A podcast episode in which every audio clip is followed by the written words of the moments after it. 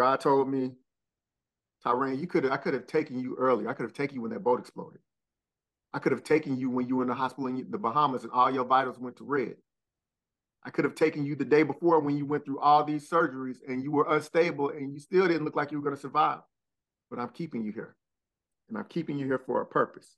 And the one message that he said was be resilient. That the battles and the obstacles that you've already faced are nothing compared to the battles and challenges that you have to come.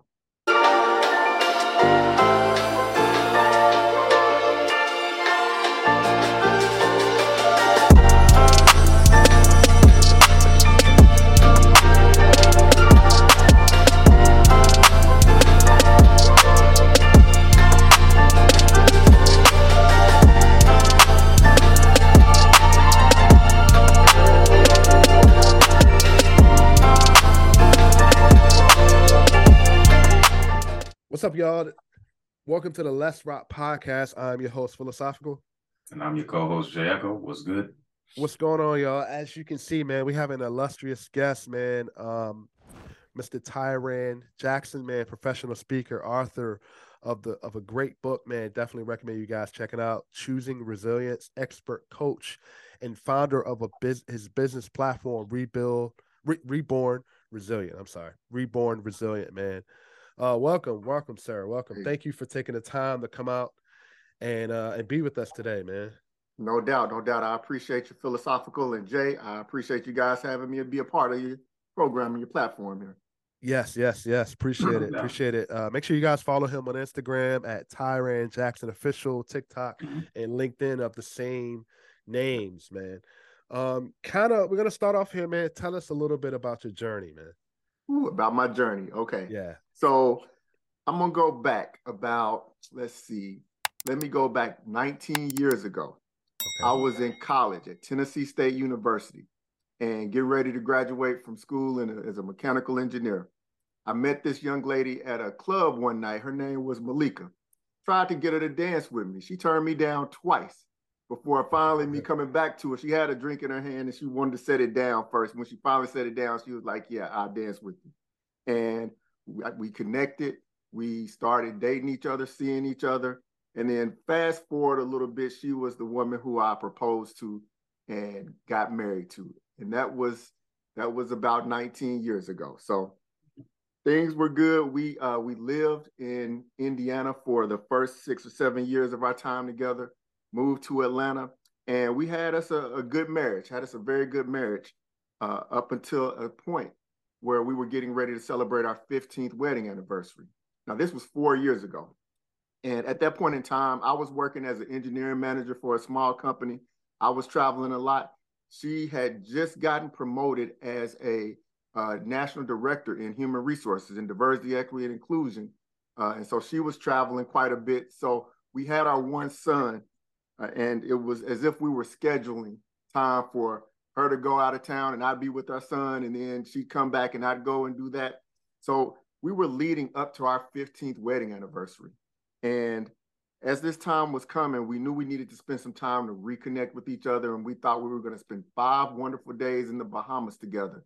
You know, being able to just enjoy each other, celebrate this milestone accomplishment, and being able to, you know, get a little bit of a break in the midst of everything that was busy and happening in our lives. So the day before we decided to go on this trip, I took our son to go stay with his aunt and uncle and tell them, look, son, I'm gonna drop you off for a week. We'll be back next week. Come pick you up. Everything will be back to normal. Enjoy your time with the, your cousins. Enjoy your time with your family. All of that. Next day, we end up going on the trip to the Bahamas. First two days were great, phenomenal. We had uh, some fruity drinks, some time at the beach, had some good photos taken, and, and a lot of great things together. On the third day, we thought we would do something not too unusual. We would go on an excursion, leave the resort, and take a, a four hour excursion to be able to tour more of the island. We got up that morning at 6:30, 7:30. We had gotten breakfast and we're at the edge of the resort getting ready to get picked up by a bus. Eight o'clock, the bus picked us up, took us to this marina. 8:45, we're getting checked in at this marina. 8.55, we're boarding this small boat thinking that we're about to have a wonderful day. 9 o'clock, the boat takes off. 9.06, 906, my life had changed forever. I found myself waking up face down on the surface of a burning boat. Mm-hmm. Unbeknownst to us, we were sitting above a fuel tank, and there was a fuel leak coming from that fuel tank. And without knowing what happened, the boat exploded. Now, I find myself waking up because my right leg is literally on fire. Mm. There was a second boat that took off around the same time as us. And then when I came to, I looked up and I saw the passengers on this boat yelling, Get off the boat, get off the boat, get off the boat. And here I am. I'm trying to realize what's going on because I'm in shock. I can glance down at my left foot. I can see my left foot severed. I can see my ankle bone, blood rushing out. I try to push myself up, but I crumble. I try to push up again, but I crumble again. I didn't know it at the time, but my left collarbone was broken in four places. Mm. The only thing that I could do was reach my right hand out, put my fingertips in the ridges on that boat, and drag myself away from those flames until I pass out again. Now, some of the passengers from that second boat, it wasn't too far away. They came over and they pulled me off the boat and put me on their boat. And when I came to, my first question was, Where is my wife? Well, they tell me that she was picked up by another boat and she was taken to a clinic and that I was headed there too.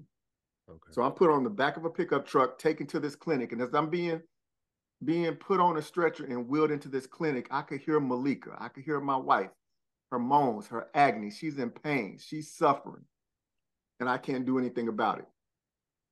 There were three of us that were horribly injured as a result of that accident one other young lady, my wife, and myself. One doctor in this clinic. He tells me that me and this other young lady are going to the good hospital and that my wife will be coming later. So this leads me to believe that, okay, despite what's happened, my wife must be better off than I am because they're sending me and this other young lady to this hospital to get additional treatment. Mm-hmm. They get me to this hospital. I go into emergency surgery. I wake up, it's about five hours later. First thing that I ask the doctors when they come in is, Where is my wife? Where is she? She should be here by now. The doctors look at each other and they leave the room. And then I'm like, okay, what is going on? Why aren't they answering my question? They come back in, they tell me, Mr. Jackson, we hate to inform you, but your wife didn't make it. That she died at that clinic. And we didn't want to tell you that. They didn't want to tell you that before you came here had to go through surgery. So listen, here I am celebrating what's supposed to be a wonderful occasion with my wife. And just like that, my life had changed forever. She was taken away from me. I cried myself to sleep that night. The next morning, I had to wake up. And my son, who was staying with his aunt and uncle, I had to call him on the phone, 12 years old at the time, and tell him, son, your mom's not coming home. And then to make matters worse, having to hear his pain on the other end of the phone, having to calm him down and try to reassure to him that I was going to be okay when I didn't even know this. Mm-hmm. Later that same day, they had tried to reattach what was left of my foot to my leg. And my foot happened to be infected. So infection started going through my body. So I'm laying there in that hospital bed and I can see the EKG monitor over my head and I can see all of my vitals go from green to yellow to red. And I'm laying there and I'm thinking and I'm praying to God, God, you've already taken my wife. You've already broken my son's heart. I had to tell him that his mom is no longer here. And now I'm coming to grips with the fact that I'm about to die. Mm. They started bringing priests to pray over me instead of the doctors to come see me and we're starting to just give me pain medication to deal with the pain. And so to be laying in that bed and come to a realization that next time I close my eyes is probably the last time I'm going to close my eyes was a very difficult situation to be in. Now, I was in true state of despair. Um, I'm already still in shock trying to process what's going on here. I still haven't really come to grips with the fact that my wife is dead. Mm. Wow. My son has no mother, and now he's about to lose his father. And I don't know everything that's happening in the background, but I have no hope that I'm going to still be here. Now, by the grace of God, I wake up that next morning and there were actions that were being taken for a grade A trauma unit in Florida that saw what happened and say, okay, we need to get him here to try to save his life. And so things were working for me to get to Florida. And that next day, I had to go into emergency surgery again. And by this time, my sister and my mom, they had gotten to Florida. And the doctors told them that we got to do whatever we can to save his life. So that afternoon, I go into surgery and I wake up with my leg missing. They had to amputate my leg for me to have a chance to survive. Mm-hmm. Over the course of the next seven days, I had to go through eight surgeries to start putting the physical pieces of me back together. I had a broken right foot, third degree burns on my right leg, a fractured pelvis, fractured vertebrae, bruised ribs, broken collarbone. My left leg is missing, and I was in and out of consciousness five times. But there was a day that right after a day I went through four surgeries in one day that I was starting to process things. This was about five days after the accident. And I was praying to God and I was saying to God, you know, what why did this have to happen to us? And what is going to happen now moving forward? God told me, Tyran, you could I could have taken you earlier. I could have taken you when that boat exploded. I could have taken you when you were in the hospital in the Bahamas and all your vitals went to red. I could have taken you the day before when you went through all these surgeries and you were unstable and you still didn't look like you were going to survive. But I'm keeping you here. And I'm keeping you here for a purpose. And the one message that he said was be resilient. That the battles and the obstacles that you've already faced are nothing compared to the battles and challenges that you have to come.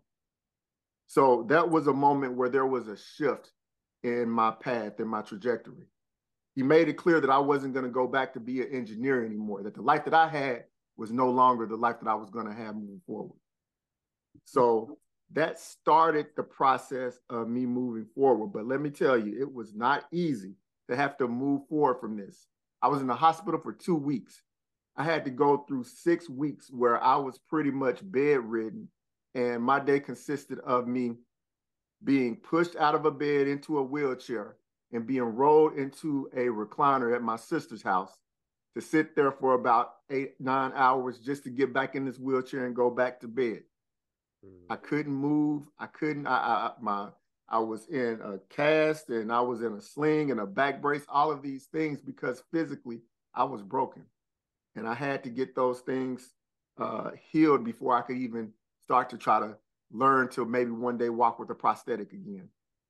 Hmm. But mentally, emotionally, I had to go through a great deal. I had to go through depression. I went through severe depression for the loss of my wife, anxiety, fear about what was going on. I went through severe grief and survivor's remorse. I booked that trip that we were on. And as a result of that, she's no longer here. I had to deal with a lot of mental and emotional challenges in order to figure out how I was going to move forward without having any hope and not knowing what was going to happen to me as far as being able to walk again, being able to be a father to my son, being able to make sense of life.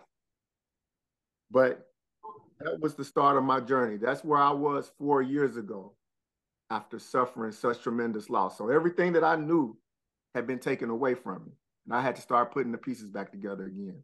And one of those pieces was rediscovering who I was and emotionally and mentally how to move forward from such a tragic setback.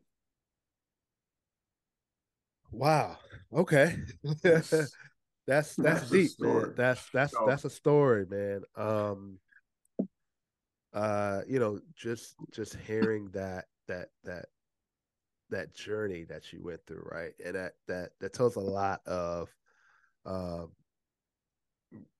no pun intended, but your book choosing resilience, and I can see, you know, where that where that came from, right? Yeah. Um. So even even you telling us that journey, what you've been through, right? Um. Tell us how you know even today taking action, and, and even growing from that pain. You know what I mean? What are some what are some things you you you you feel like you've taken today and I and I know a lot of times, man, that journey, um, and I know us not being in your shoes, right? Yeah. To to to be in that place of of of your journey, right? Um, but we can definitely sympathize with that. Can definitely empathize yeah. with that. Can definitely like, man, it it it, it brought it brought a certain like, man, like um I wish I would have known that before we recorded this. You know what I mean? I would, I would, and it also puts me in a place to where um, I'm pretty sure you know your journey is your journey, but when you tell someone that journey, it makes my personal story and my personal journey to say, man, the same type of resiliency that God told this man is the same resiliency that He's telling me through my right. personal journey and right. story, right? And just by hearing you state that is what I learned from that, right? It's like, man, you know, the same message that God tells me during my my my issues within my my journey is the same. It's the same message. Yeah. Right. Yeah. yeah. Um. But sorry, Jay. I I think you had something you wanted to say. Nah, just um, one. I just you know, uh, nothing I'm sure nothing anybody says uh, will nothing anybody says will change what happened, and nothing any and anybody says will you know make it better, so to speak. But you know, I just one you you are an inspiring story just where you where you were and where you come where where you've come to but also, you know, just like just wow. Like you you deserve you deserve a lot more appreciation than I see you getting because the the level of work and the level of dedication that you put like let's start with the fact that you you had this in you before you may not have known you had it in you before right. but you had this in you before all of this happened Yep. You know, you had that you had that work in you, but you know, you you were chosen to go through this, and now the world is seeing that you had it in you. But you know, just yeah, like like Phil said, talk talk to us a little bit about that that path of taking action and and mm-hmm. actually growing from from the pain, the loss, and the the, the heartbreak. Yeah. So so no, I look. I have gone through a tremendous amount that I wouldn't necessarily, I wouldn't want anybody else to have to face that same level of tragedy, sudden tragedy and trauma to have to go through in order to learn lessons that I've learned. Like you said, it's uh-huh. true. We have certain situations in our life that prepare us for what we have to face down the road. Now, this is this is this is from the physical side, but when I was in my early 30s, I, I I was a pretty good basketball player, pretty good athlete back when I was uh, in high school and everything. Thought I was okay. Played throughout, you know, in little intramural and rec leagues and everything. And I thought one day that I was uh, just finished working out, saw some kids out on the court playing, thought I was going to get out there and do something with them. These kids, I say kids, 18, 20, you know, and they're mm-hmm. peak premium condition. But here I am thinking I'm gonna be pretty good to be able to get out there and do something because I'm feeling right. Get mm-hmm. out there. I'm trying to guard this one kid who I don't know if he was an all-state player or what, but he was he was balling. He was doing his thing. Mm-hmm. and I'm trying to guard him. And he goes to the right. I go to the right. He comes back left. I think I'm coming back to the left, but I find myself falling on the ground. And then I didn't realize, and what I thought I heard, I thought I heard a gunshot. Oh no. I, I felt something in the back of my leg. Well, what happened was because I, I came up like I was ready to fight somebody because I thought, you know, somebody had hit me in the back of my calf. And. Mm-hmm. look, I'm, I'm mad. I'm hot. Well, didn't realize it. Well, I realized it, but I had torn my Achilles, right? Mm. So, so here I am having to get carried up off the court. But and that was that that was painful. I had to go through the surgery, but I had to go through eight months of physical therapy in order to get to a point where I could walk again one day, mm-hmm. or be able to walk and be able to move like normal. So you know, do that. I'm thinking, okay, I never want to go through this again. yeah. couple years later, I get back to a place where and, and, and my wife at the time, she told me you need to watch what you're doing. Don't play basketball with them kids anymore. I'm like, cool. Some of my buddies, they talk about let's get in the 35 and up league. I'm like, okay, this is my speed. I can go ahead and do that. Mm-hmm. Get out there, start playing, doing well and everything. Um, go to the basket hard one time. I think I'm about to get up and elevate. I end up on the ground again. For my patella tendon, my ACL, my PCL. Oh wow. Back another eight months of rehab on my leg. Now I say these things because I, I had to go through them. When I had to get my left leg amputated and had to learn how to walk and get a prosthetic and go through the mental aspect of having to do this work and be disciplined about it to physically be able to get back to a place where I could do something like a normal person. Mm-hmm. I was already prepared you know, you didn't want to have those things happen to me, but at least having and and let me tell you, it was so important for me to already have a mindset and understand what the work was going to be, because when those injuries happened to me early in life, that was all I was dealing with. When it happened, when I was in this incident, I had the emotional loss and pain I had to figure out. I had to figure out how I mm-hmm. was going to be a father to my son. I had all of these other matters to have to deal with. So being prepared mentally and physically for what was going to come was actually a blessing in disguise. And so when we started talking about how to, you know, take action and use the pain that we go through to grow, and, and I like to say this because I, I I feel as though I embody resilience and being able to bounce back and not just bounce back, but bounce back in a better manner and use the tragedy or the pain that you go through as a means of generating and creating positive growth amongst ourselves. And so, in going through these things, I had to not only physically get myself in a better condition and shape, and, and it's crazy because once I got into the routine and habit of being able to do the physical therapy, go work out on a regular basis, keep pushing myself. I had friends, a support system that was pushing me to be able to bounce back. I found myself not just walking again, but my walk turned into a jog, and my jog turned into a little bit of a run and I was able to jump a little bit. And then I found myself running 5Ks. I'd never ran 5K in, in before in my life. But doing that after going through something so drastic seemed like a major accomplishment. So, you know, these were the types of things that allowed me to grow in a better fashion. When I look at it from a mental standpoint, from an emotional standpoint, I had to address the issues that I was having. I went 39 years of my life without ever going to a therapist and doing anything from a mental health standpoint. Not because I didn't think I didn't need it, but I didn't have any major problems, And so I thought. With dealing with so much change in such a short period of time and not even having, I lost confidence in myself. I had doubt, I had anxiety, and then I had to heal from a broken heart. All of these things. And I had to not only do that, but I had to know how to emotionally support my son who was dealing with his loss of his mother. Mm. And so to have to realize that life was going to be different and I needed to be able to deal with the fact that I, I was crying uncontrollably from the sadness of my loss. I was I, I, I was had PTSD from waking up on that boat. I had mm. all of these little things that would happen to me that would cause me to be triggered and maybe even respond to others who were reaching out to me in ways I shouldn't. I had did a lot to isolate myself from people as much as possible. So these were issues that needed to be addressed. Um, one of the most powerful things that I did while I was in the bed as I was waiting to get to a point where I could actually uh, take some action was to actually start journaling, writing down the thoughts that were going through my mind and putting them on paper.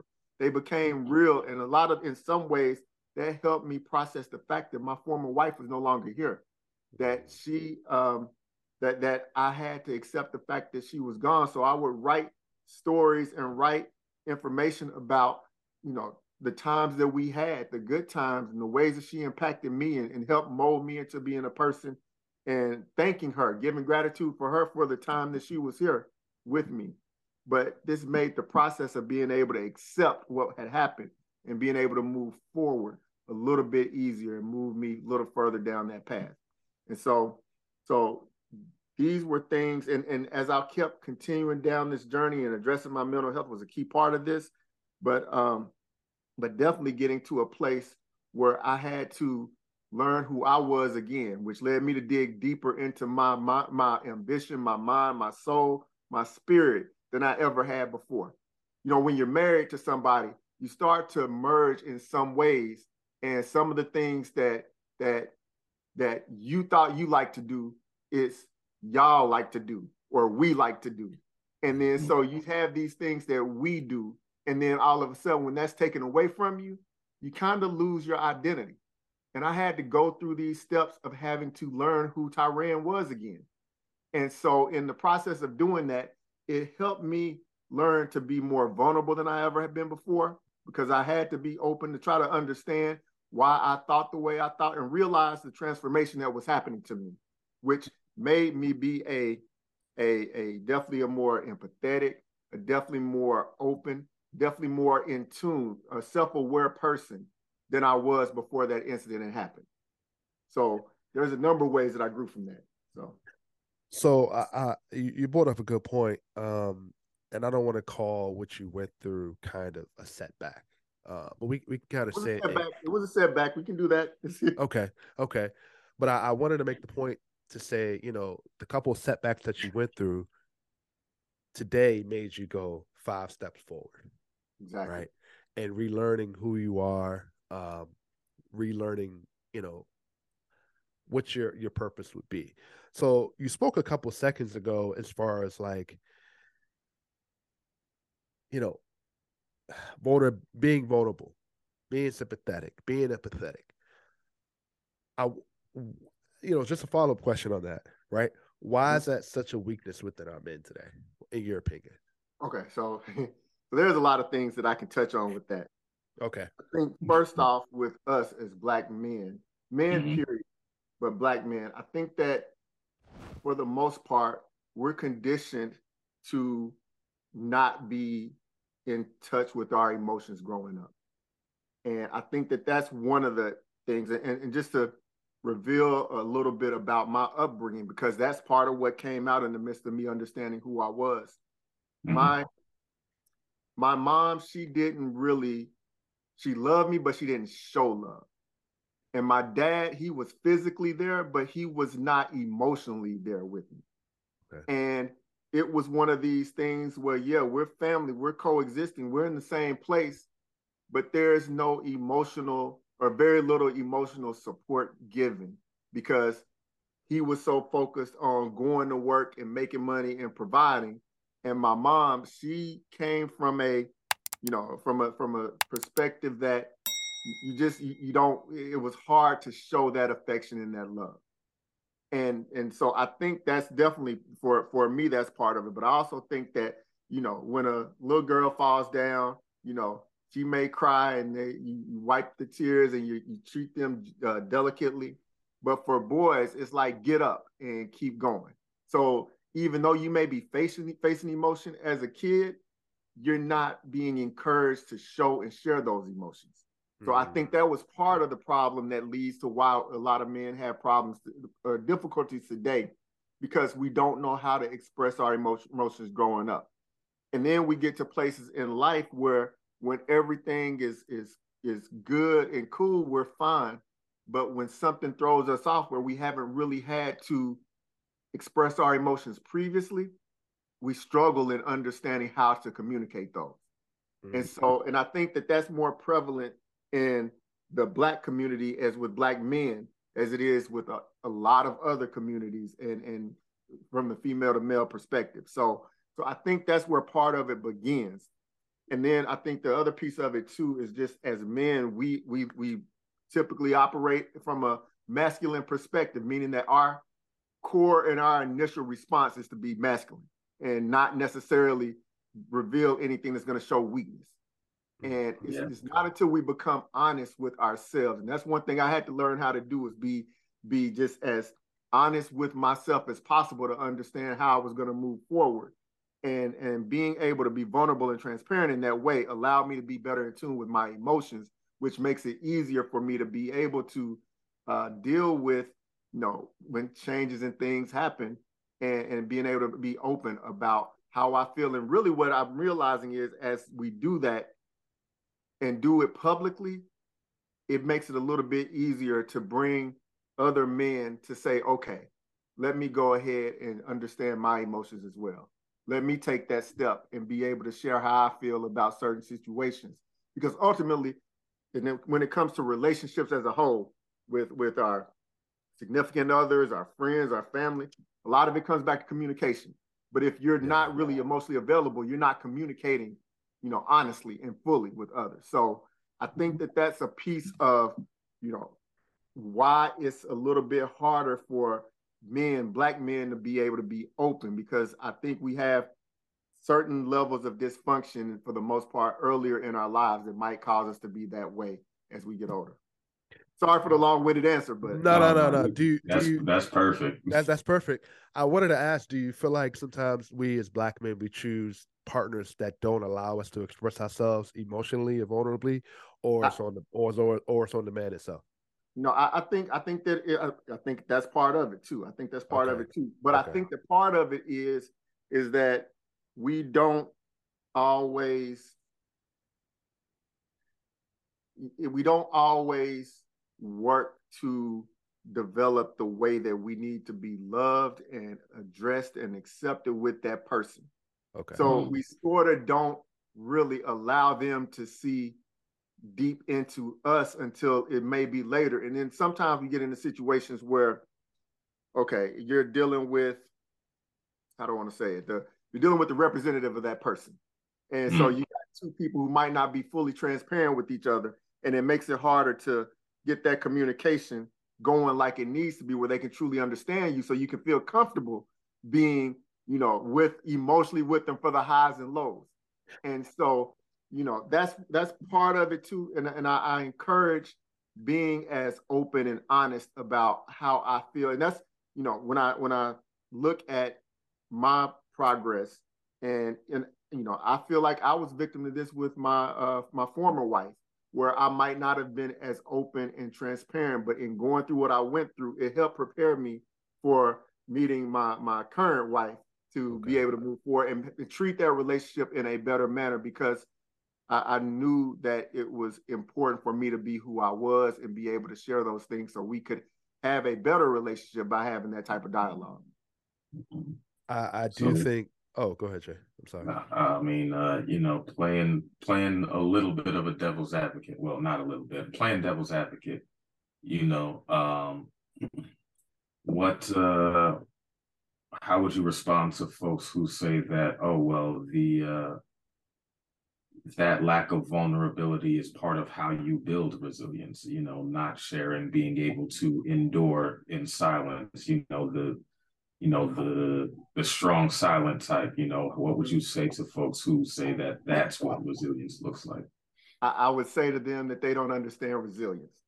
Resilience mm-hmm. re- resilience come from comes from going through certain situations experiences and challenges. When you're holding stuff in well you may be creating challenges. You might be you might be building a certain type of resilience, but it might not be a resilience that's going to, at the end of the day, make things better for yourself. There you go. Okay. Cool. so and, and, so there's a lot of a lot of and, and, where this comes back to, I think, is it, it comes back to our our initial beliefs. And you don't have to agree with me by any means, Jay. Mm-hmm. But but but I think a lot of us might have um, you know, preconceived notions, thoughts, and beliefs on by not addressing an issue. And this goes back to my thing about being honest with yourself. If you ask yourself, well, if I just keep this in, if I'm if I'm just gonna figure this all out by myself, I'm making myself stronger. But honestly, is that what you want to do? Or do you want to get to a resolution where you can have peace and and mm-hmm. be comforted? And so I, I would I would challenge somebody who says that that might be the approach to build resilience because ultimately we want to be able to be better prepared for the challenges that we're going to face down the road. And if we're depriving ourselves from maybe having to deal with a little bit of conflict now in order for me to get better understanding from my partner and vice versa, then you're you're you're you're hurting yourself down the road because all of these little things, and this, this goes into another topic I like to talk about because we all have our, our pains, our traumas, and then we have these little micro traumas that be the other little bitty things that start to stack up and stack up and stack up. And when you wonder why people pop off sometimes when you just it might be something minor.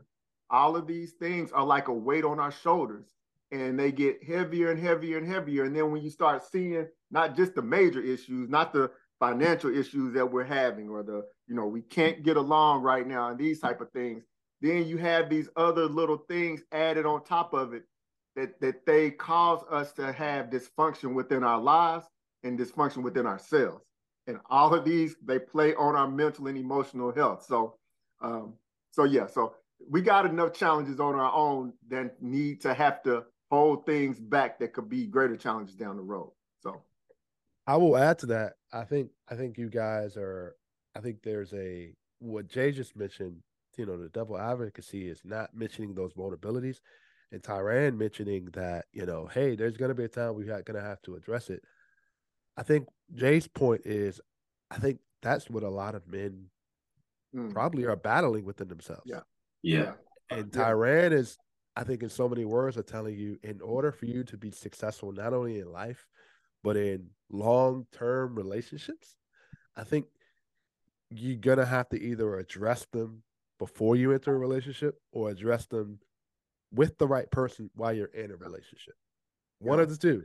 Because I feel like you brought up a good point, Tyran, is that I think sometimes we as men we get in multiple relationships and we go through a revolving cycle and we can't figure out why certain aspects of the relationship aren't working. And when we don't figure that out and we don't address some things personally within us, because that's kind of what it means, we keep repeating the process.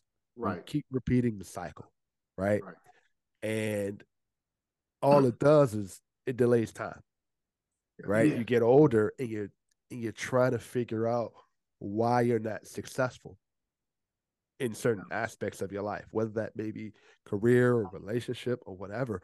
I, I do feel like this is part of our next question I'm going to ask also is that, you know, going through the cycle, not challenging yourself because we're quick to blame each other, men and women, each other on things that you're either going to have to address before you get in a relationship or be with the right person that's willing to ride with you and be with you and help you address each other's issues because that's that's really the solution to a long-term relationship and a marriage.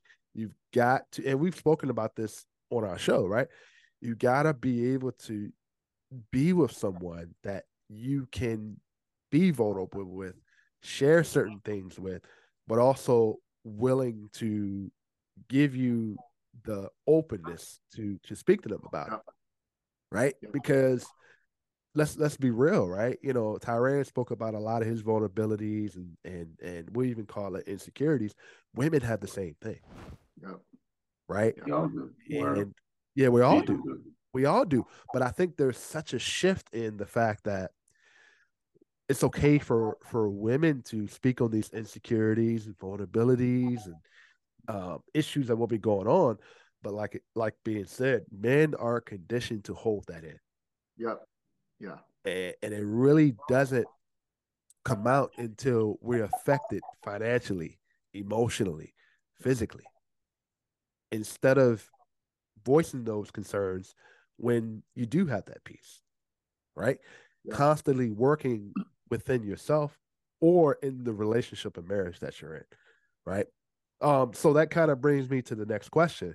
You know, before you before you oh, drop that question, I just uh, I just wanted to add to that. Like, I like Tyran. I like what you said when you said you know get to peace because you know I think I think that's ultimately the the the thing that a lot of us we we misconstrue you know we think the momentary peace is everything you know yeah. so it's like oh i'm i'm uncomfortable right now but I'm not really trying to, I don't want to cause an issue or it'll, I'll deal with it later. Or, you know, I just want things to be peaceful for right now, not knowing that we're building to, like you said, a blow up further down the line. The longer we suppress, the longer we hold back, the longer we, we stay silent.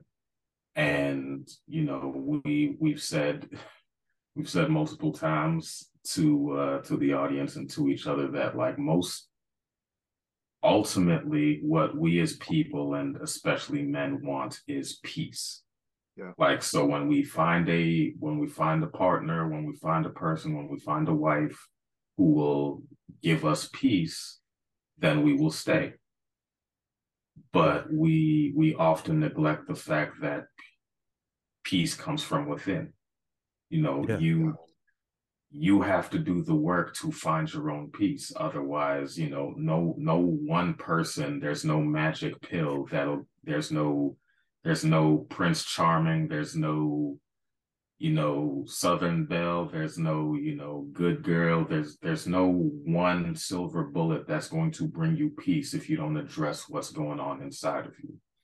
Yeah. And and uh, you know i think i think that's something that you know what you said just brought to the forefront. Yeah. And just to just go off of that a little bit more and and i think it comes back in in my journey that self-awareness and understanding looking in the mirror and really digging deep into who i was gave me that level of understanding as to how to how what I really wanted out of life and, and how I really operated and get past this shell of who I was. So so to me, that's where from a emotional and mental health standpoint, I grew. I grew mm-hmm. tremendously. And that made me feel as though I'm more confident in being able to address certain situations and circumstances and move forward in life at peace with myself because I gained that understanding of who I was. And I think that's where a lot of us struggle. We we we know who this surface person of us is. We know who the per- partial person we might give our spouse or our you know family members or those other things, but we don't know who we really are. Mm. And when we dig into that, then it becomes easier to get to that place of peace and knowing where your peace resides. So I leave that leave it there, but um, mm-hmm. yeah, I just wanted to say that yeah, off Jay. Mm, so um I kind of I think we kind of spoke about, you know, challenging yourself through, you know, a lot of that.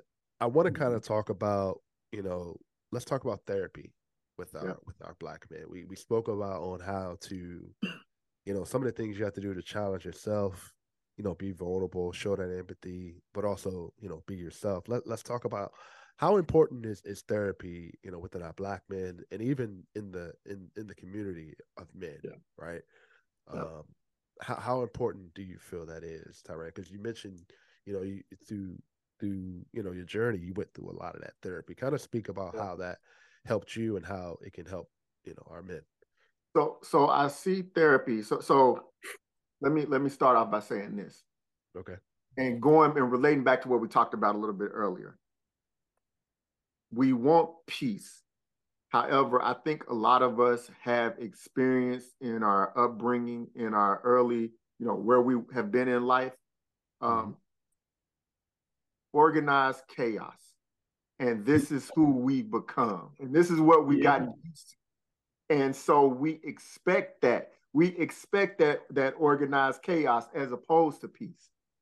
So where therapy comes into play here, I look at therapy as being able to reflect back and understand how I got to where I am today. And so when you go through therapy and you actually go in and start to diagnose those situations in your past that have caused you to be to think and view the world in the perspectives that you do, you mm-hmm. start to see that, oh, there were some problems with what I was accepting as normal earlier in my life now that I've identified a problem, I've got something that I know that's a part of me that I can go forward and address or break. When we don't go through these this process of therapy and discovery, we continue to operate with that organized chaos as being who we are and who we will be. So I think there are a lot of men who have this within themselves that they never, never even tap into or discover or understand. Hmm. So it just continues a cycle of operating in this dysfunction. And you got a whole bunch of dysfunctional people out here. There's going to be problems that's going to arise. So um, I hope that makes sense. But mm-hmm. I think that that's you know, part of what the, the therapy starts to open up those layers and those pieces as to why we are who we are at this point. So, do you feel you mentioned you feel like men ha- are starting to or already have conditioned themselves to deal with dysfunction within relationships, within which also, in my opinion, disrupts peace. Yeah, yeah, I think in yeah, and this is this is bigger than just relationships. I think this okay. is how we how we function with with others through our jobs, with the people who we interact with every day, even the way that we, you know, view certain things that happen in the world overall. All of these things are are, are results of some of the things that we've been brought up to believe that were normal and okay. okay. And so so it like I said, it as we start to diagnose those things that have happened to us or have caused us to think this way, then it opens us up to, to really get into understanding that piece and maybe realizing the changes that we might need to make in our mindset and our thoughts and our perceptions of ourselves going forward. So, so you know that. Uh, I will. I will also mention. You know, you spoke earlier a good point, and I just want to kind of um, elaborate on that. Uh, as far as being the way you were brought up, right? You know, you mentioned that your mom didn't give you that you know, nurturing attention, and then your dad, his his only way of, you know, was was going to work all the time, not being that emotional and mental presence. I can tell you right now, I feel like this is that is a normalcy within our men, right? Yeah. And what that what that does is they see that as a young child and they become that. Right. right? Exactly. They become yeah. they become that with the relationships to where they they condition themselves to where my only job is to go to work and provide. Yeah. Right. Yeah. And I feel like, you know, we're expecting mothers to now also, you know, when when the father's not around, go to work, provide, nurture, provide emotional stability, mental stability. But also, you know, I also want to speak on what does that leave the man to do? right? It's still such a barrier. I feel like such a divide as far as like our men feeling like being mentally and emotionally uh, unavailable for our relationships and also our future children as as weak. Yeah, yeah. And I feel like I tell you right now, I, I I feel like you know hearing that, you know, as far as man, I, it makes me wonder, like, man, that's kind of the way I was brought up, right? My dad always instilled in me to, yo, never stop working. You know, yeah. Mm, always provide. You know, be prepared. Yeah. Be prepared to not be able to provide for your family. Always prepare yourself for emergencies. Always prepare yourself for the worst. Yeah. Right. And I feel like that's what us as men are are doing. We're preparing for breakups. We're preparing to get fired from my job. We're preparing for for setbacks, right? And what that does is that constantly stays on our mind to be on alert and on defense. But at the same time, we're instilling that in our in our boys and our yeah. young men, right? We're not teaching our men to, you know, yeah, you know, be the provider, but also, you know, had the mental awareness to speak up what you want, speak up how you feel. Right. Right. And conditioning our young men and young our young boys to, you know, just just don't say anything. Shut up and sit down. Don't say anything, right? And um, you know, I feel like therapy is important, but I think it also goes back to I think certain men don't want to go to therapy because they don't want to share that vulnerability. No. I think you're spot on right there. I think you're spot on. Yeah. And so yeah. I mean, go ahead, yeah. yeah.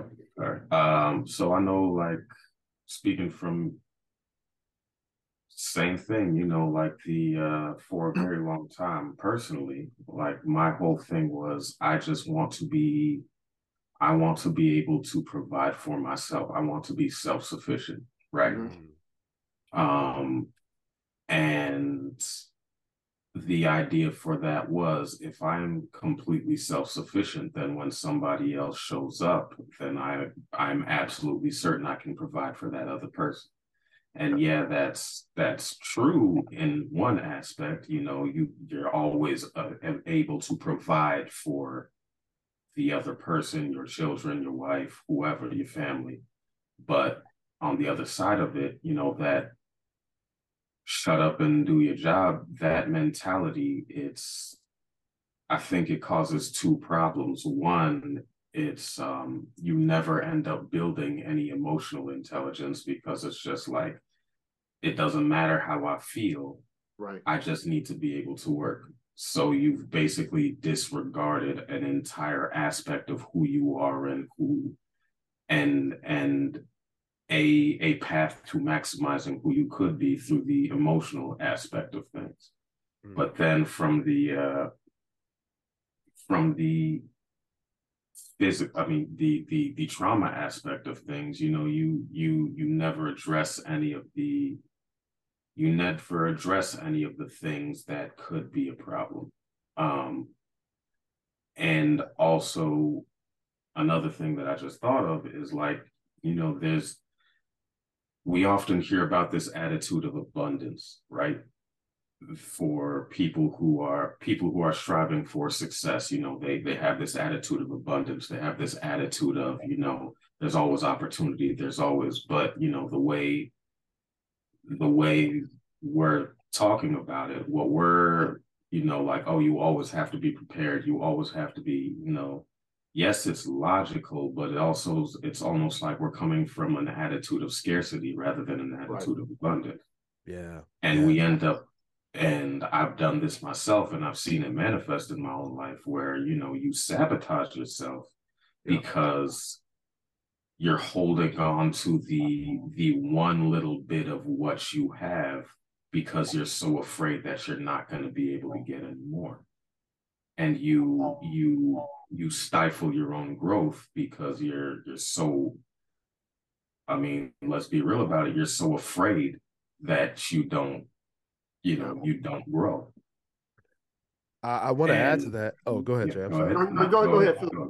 Go ahead. I, I, I, want to add to that because I feel like you, you said a perfect word, abundance. I think I think we as men and, and also, you know, as women, we're treating dating, relationships, and marriage like abundance, right?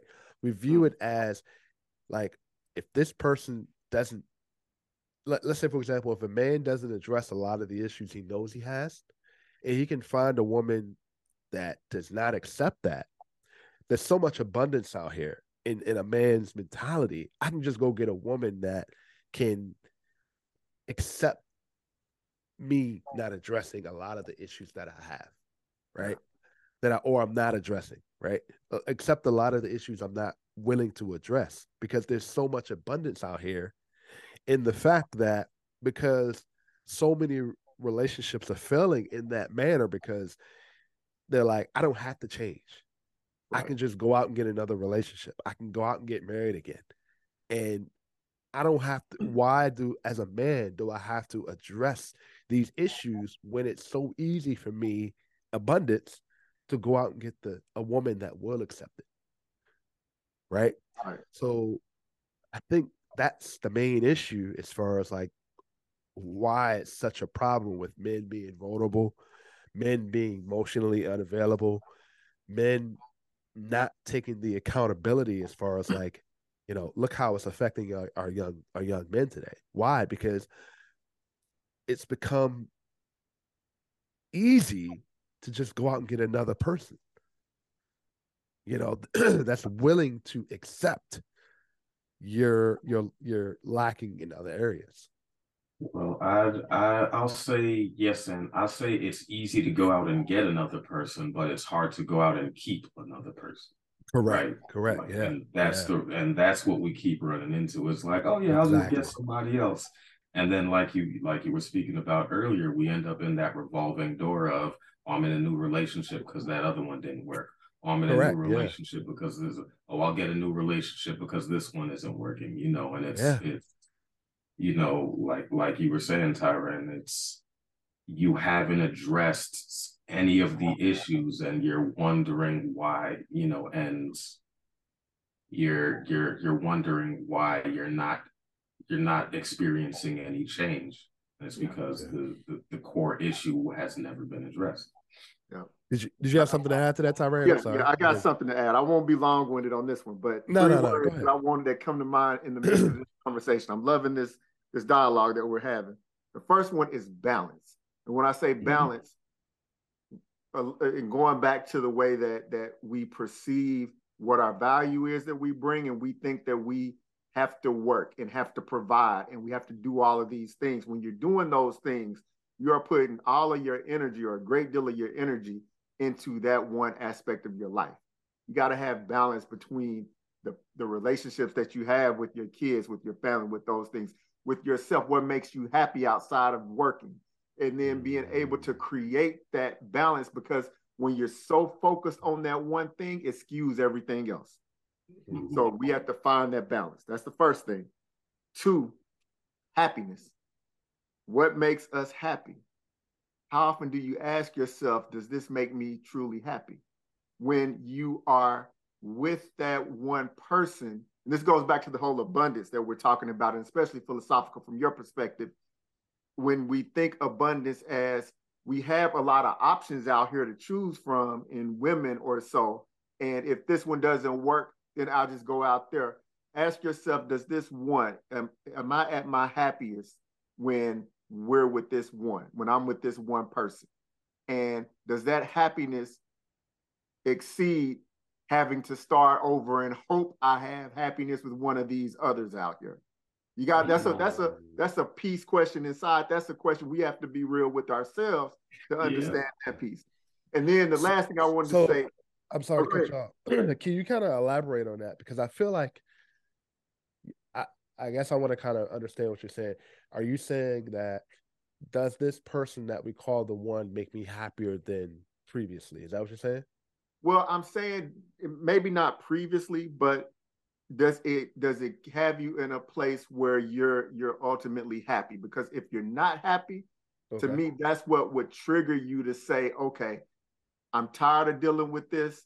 I don't necessarily want to keep fighting for this one or this situation.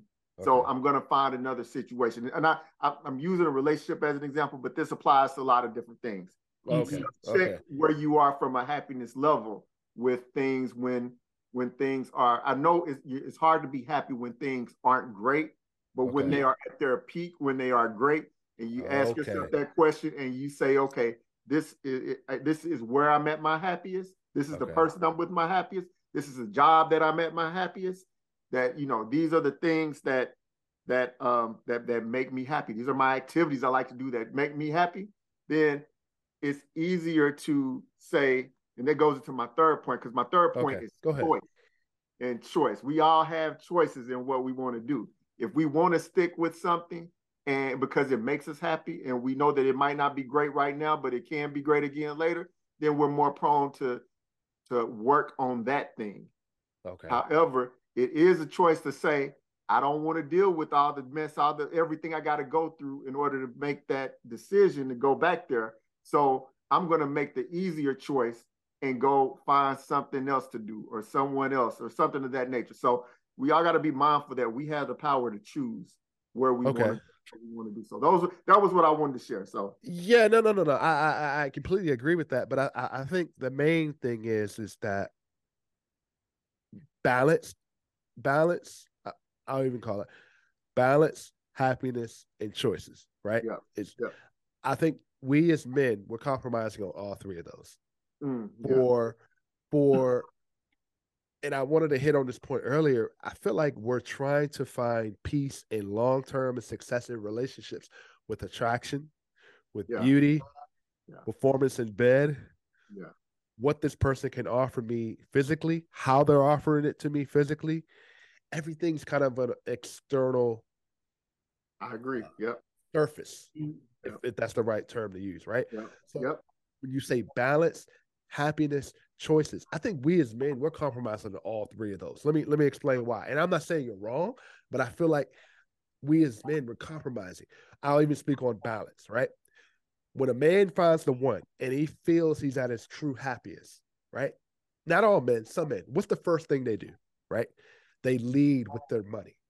Mm-hmm. which brings a imbalance of power mm-hmm. because you're you're you're stating that I'm giving you the balance to uh, and, and and maybe this is a part of who a man is, right? I just don't believe that either, right? In order for me to gain balance, I'm going to buy you in some sort of way, yeah. right? And that equates to happiness. In order for you to be happy with me, I'm going to give you something, right? And then I've made a choice to lead with my money as far as balance and as far as feeling powerful because that makes me at my happiness. Now, does that is that help things on a learn long term situation? No, but I think that's what's happening today. Yeah. Right. I think we as men, we've said on the show many times that it's a man's choice to pursue a woman, but we're mm-hmm. choosing women on the wrong things right, when it comes to balance, power, and choices. We're choosing, we're, we're compromising on all three. Yeah. We're, we're, we're balancing social media, materialistics, and outweighing that with peace, right? We'd rather have uh, uh, uh, materialistic things, attraction, beautiful, um, um, I even call them trophy women, yeah, Instagram models over yep. peace. Yeah. Right. We're compromising, and, I, and, and I'm not saying you're wrong. I'm, I'm just trying to bring a statement. I'm, I'm loving your perspective on it because it does it, it reveals other things. So go go ahead. I'm sorry. No, no, no, no. You good. You good. And I feel like when that that's when it comes to balance, right? When it mm-hmm. comes to happiness, I feel like men are triggered by these happinesses to feel like mm-hmm. I need you to look a certain way for me to be at my happiness, to give you something in return point blank. And I feel uh, like that's that, that's just be let's just be real about it. No, no, right? no. Look, I'm, I'm with you. I see what you're saying. Let's just be real about it, and then and then we're allowing our choices, right? The way we're choosing women, the way we're choosing to stay in relationships, the way we're choosing to stay in marriages, in situations that may not necessarily equate to the happiest we could be on different levels, we're giving up that choice mm. because we, we we're choosing to give all our power. We're choosing to give away all our identity. We're we're choosing to turn who we really are in benefit to fit someone else's identity to try to make them at their happiest. And I feel like men have been conditioned in that manner. 100%. Yeah. Uh, what what are your thoughts? I didn't know if you had some thoughts on that, Tyran or Jay. Uh, so I will um, I will agree and disagree. Okay. Um, so I uh, I agree with you in that there are there are definitely imbalances in how we are in how we are approaching our choices our our choices for and our choices are so i guess my disagreement is with the order of operations so to speak I think. I think. Um, That's a good word. That's a good way to choice, put it. Yeah. So I think the choices we are making are because we are attempting to gain happiness, right? Mm. So we make choices in pursuit of happiness, but the imbalance we experience affects our choices and we make the wrong ones. So what we perceive to be our happiness is not correct. to who though? So to who? It's not internally. So okay, like you okay. said, like you were saying, you know, the will uh we ultimately we we seek relationships because we believe relationships will bring us happiness but mm-hmm. then we base our criteria for selecting who we're going to end up who we're going to pursue a relationship with based on looks, uh, yeah. performance in bed, um, how much lifestyle, that sort of thing. You know, mm-hmm. as as a as opposed to the things that bring peace, like you were saying. That's yeah. what that's why I say I agree and disagree.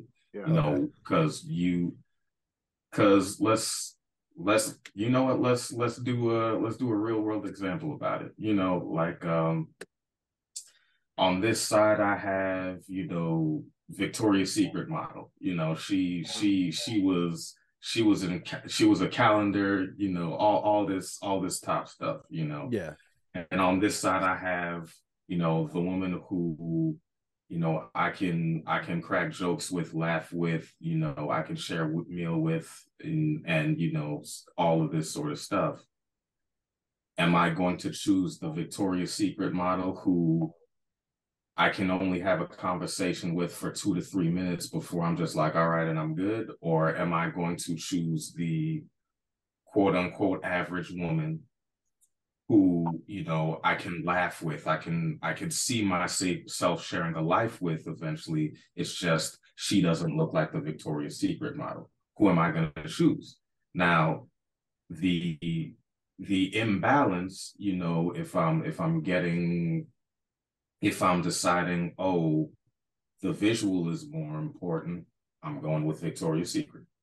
If I decide like, oh, um, based on based on my boys are saying, yo, she's bad, you know, let's you okay, I'm gonna go with the external factors and go with okay, they said this, so obviously she's the better choice, as opposed yeah. to internally. I know I know internally I have a better time when I'm with this other person over here. Yeah. Yeah. I know. But she don't look like she looks over here. So I'm gonna go with over here. Yeah. And that's and you know, you you made that choice. Yeah. Based on flawed a flawed measuring system. Yeah. So that's why I say I agree and I disagree because it's like, yeah, you you're doing the right you're you're doing the right thing in terms of you are trying to pursue going about the wrong way. Yeah, yeah, I, I, and and, uh, yeah. and that's I think that's what a lot of a lot of us end up running into. Yeah, yeah.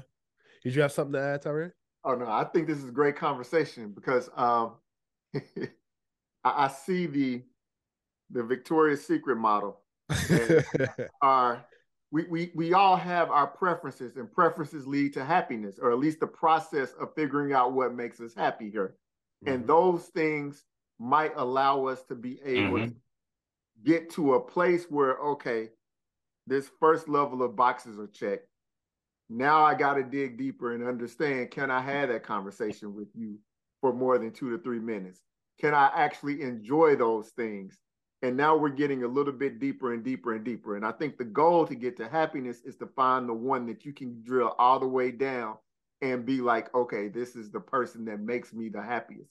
Happiness comes from within. So that other person, you know, she can look good all day and everything, but if she's not fulfilling you emotionally, then that's going to be another void that's left out.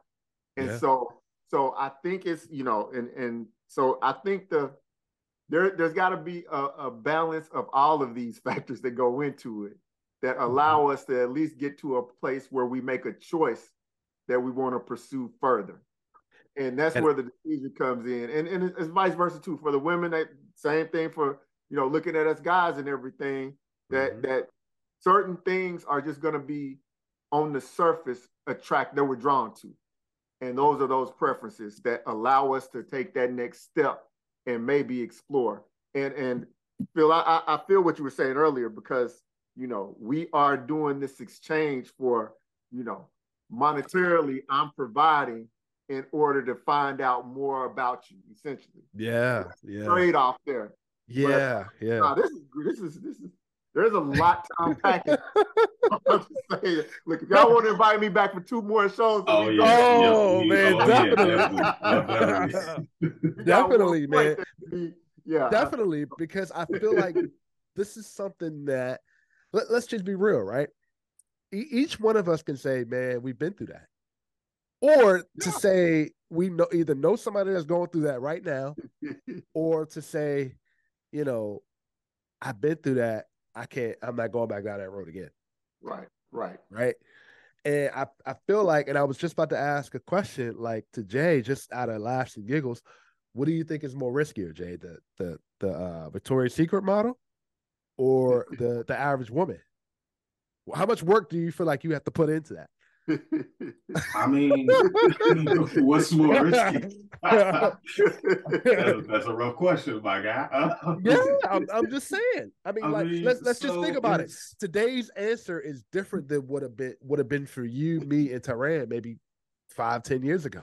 Like it heck is, yeah, heck yeah, I'm going after that Victoria's Secret motto. But today is uh, I'll nah. say I mean, if you ask me today, and um, and I'm serious about my answer, you know, I would say the quote unquote average woman is is riskier because wow, okay. The reason I say that is because again, the the the things that attract you to Vicky's secret are surface level. Mm they don't require as much investment. They don't require as much, like he said, the, the drilling down to figure out all of the things. Now that it's it's not I'm not saying, you know, you won't do the same thing with Victoria's Secret. Hopefully you are doing the same thing regardless you know whichever mm-hmm. person you are approaching and trying to get into a relationship i don't i don't think you're looking to go deep with with the victoria's secret model. Exactly. It's it's it's easier not to with victoria's yes. secret because yeah. you got into it based on the surface level. So yeah. the yeah. second you are asked to go deeper it's just like well why am i going to do that? You're not as invested. Yeah. Yeah. Whereas if when you're when you're talking about like I said, the quote unquote average. I mean, and I'm using average woman because that's just what what the language that we we use. But it's like when you're when you're dealing with somebody who would be considered average, you're not going to. We call them average, but we're not going for average. You know, we're going for the we're going for the outliers that make them compatible with us. Yeah. And because yeah. we are going for that, if you don't find them, like you have to invest a little bit more in finding those. And it's it, it can it can even hurt a little bit more when you don't when you realize oh I haven't found it sometimes. That's true. That's I, true. I don't know if I'm articulating it properly, but it's like okay, are you going just for the Okay, I know how I'll, I'll, I'll phrase it. It's like you're going for a summer fling versus an actual relationship, right? Correct. How, Flavor of the month. How much more invested are you in the summer fling than you are in the relationship? I, I, I, in in, in the uh what's it called? Yeah, go ahead. Go ahead. I say I'll end it on this. I feel like there's a higher probability and a risk of the succession rate being lower with the with the with the um Victoria's Secret model than it would be you having to dig deeper with an average woman because an average woman, hardworking woman that may have the same things you're aligned with on all types of facets of life may challenge you to to to do better as a man may challenge you to to to be vulnerable um emotionally mentally, you know, may make you step out of your comfort zone. Where um uh Victoria's Secret model, that maybe in some respects to some men, maybe I've had this flavor before. I've gone down this road. It's easy. You know, I just have to do this and this and this and this and this. But a good woman, in some respects, can challenge you to be better than who you are today. And, and I feel and, like, and, yeah, yeah, and I think and this isn't me saying, and I want to be clear about this just because I don't I don't think when we use the term good woman or average woman versus Victoria's Secret model, I don't want people to take away from that that we are saying, oh, certain women have more intrinsic value than others or anything certain people like people have intrinsic value regardless you know yeah no nothing makes this person better than that person the only difference between people is maybe circumstance and choice, right? And, That's go ahead. Yeah, go ahead. And, and personality. well, Person, I mean, personality, personality. I, I think, think, I think, uh, and I think personality is a byproduct of circumstance and choice. Okay. Okay. That's that's, that's what I said. Okay. You, got something to add to Ray? You laugh. It looks no, like I, you... I think I think it's good. I just want to ask. Okay, you got to ask yourself what makes me happy. Do I mm-hmm. want the summer fling? Do I want the Victoria's Secret? Maybe that's what makes you happiest. Maybe you want the It's so so there. I think it comes to understanding what drives you first before having the debate about oh should I go this route with the Victoria's Secret or this route with the you know the the regular girl, the average girl who has all these you know positive aspects from a compatibility personality standpoint. It, it there we go. Yeah. The, the, better you understand yourself and what you really want, the mm-hmm. easier it is to figure out what direction you want to go in. So that's true. all I'm going to add. That's true. No, that's yeah. true. So, that's true. That's true. So that I have a follow up question for you, uh, Tyran. Um, you uh, so this discussion we've been having, do you think do you think you know not taking this stuff into account is part of why a lot of black a, a lot of men but let's let's talk specifically about black men mm-hmm. um do you think that's why a lot of us end up stuck or have dealing with a feeling of being stuck in a specific situation or circumstance yeah, yeah. I, I think i think a lot of a lot of us as men and and myself included in ways we don't we we don't realize what we don't know and we, we we don't realize ourselves so so what happens is we think we understand what's best for us but we never really dove in to really figure out do i really like this or not? So we keep doing the same thing over and over again. And that's what keeps us stuck. And it's because we think this is the right thing to do but if you look at your track record if you go back and reflect on certain situations and what I could have done differently or what caused us to go this way, then maybe you'll have a little bit of, of understanding and awareness on what to avoid the next time. But a lot of the times, I think we just keep it moving and we don't go back and look at the lessons we should have learned from the situation and say, okay, I did this wrong, or this person was wrong for this reason, or I these red flags were there and I didn't act on it because I didn't want to see it. Maybe I didn't want to see it. Maybe I just wasn't looking for it at that time. But those things, if we're not going back and looking to address and change those things, then we're doomed to repeat it again. Mm, and so, you know, I think that that's true. And I know we're talking largely about relationships here, but you know, from a from a you know financial standpoint, I think we run yeah. into situations like that from a career standpoint and things with, you know, mm-hmm. jobs or whatever industry, whatever we're doing, that we can find ourselves repeating things. And sometimes I think we repeat things out of familiar familiarity. And sometimes it's because of the way you're going back to the earlier conversation, the way we were brought up and some of those initial thoughts and beliefs that this is the way it's supposed to be mm. that you know organized chaos i'm supposed to have this level of stress and drama in my life from certain areas so yeah. i accept it for what it is and not really go through and try to address it and make it better so yeah that's yeah. that's I, I think that and, and just just the whole increased emotional awareness and and understanding who you are I think, and that's where the whole therapy and really digging deep in who we really, how we think, how we operate, helps us to not stay stuck. So yeah. Okay. Trying to be shorter with it and everything, but yeah, that's, nah, that's, nah, nah. That that's straight yeah, to the yeah, point and direct. I agree. I agree hundred percent. Um, I mm-hmm. think we've kind of kind of spoke about you know a lot of the love within the black community. So we're gonna kind of go into um our wrap it up session. Um, everybody knows, man. Um, this is where we give our guests that couple moments to kind of let the audience know, give them some gems. And yeah. um, Mr. Mr. Tyran Jackson, man, you got the floor, man. All right. Well, I say a couple of things. First off, uh, philosophical Jay, thank you guys for letting me be a part of this platform with you guys, and hopefully it'll be some intriguing, interesting, and thought provoking points that are taken away from this by everybody who gets to see it.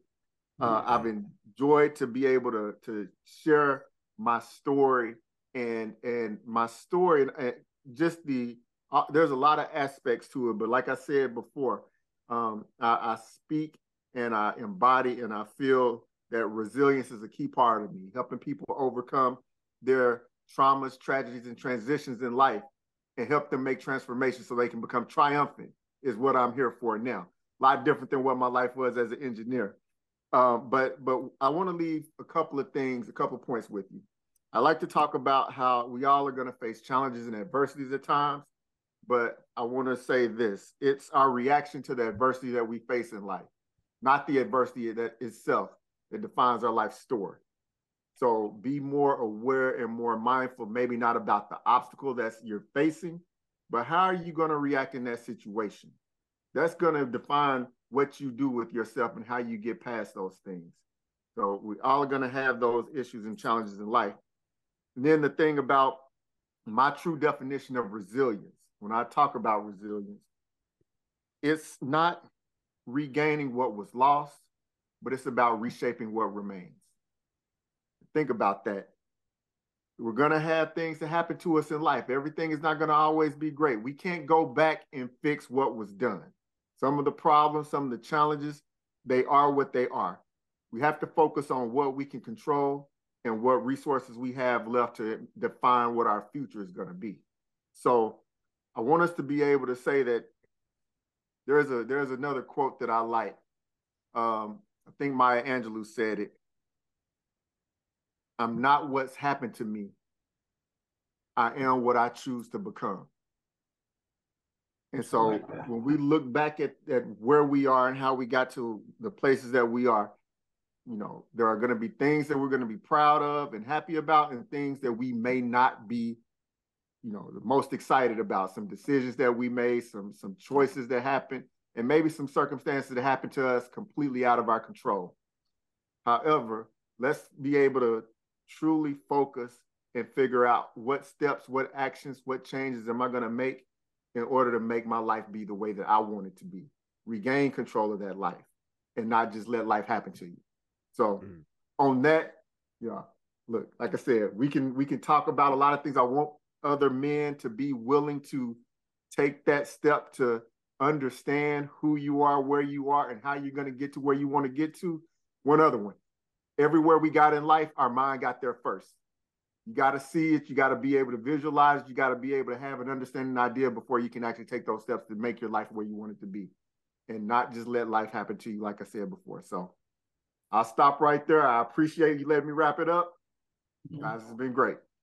I mean, hey man, really, really appreciate you coming on with us, man. Um, Mr. Tyran Jackson, man, Arthur. Make sure you guys his his book will be down in the description. Choosing Resilience, expert coach, founder of his business platform, Reborn Resilient. Um, make sure you guys follow him on Instagram at Tyran Jackson Official, TikTok, and LinkedIn at the same handles, man. Make sure you guys like and subscribe and share um, on our YouTube page. Uh, make sure you guys engage with us. Let us know what you guys think, man. What a great, great conversation with Mr. Tyran Jackson, man. Really learning yeah, and appreciating his journey. And thank you for uh thank you for being willing to share, man. That yeah, like, man. You yeah, you definitely. have an amazing story. And yeah. like you you I mean you you practice what you preach. You were you were vulnerable enough to come on here with two dudes you essentially don't know.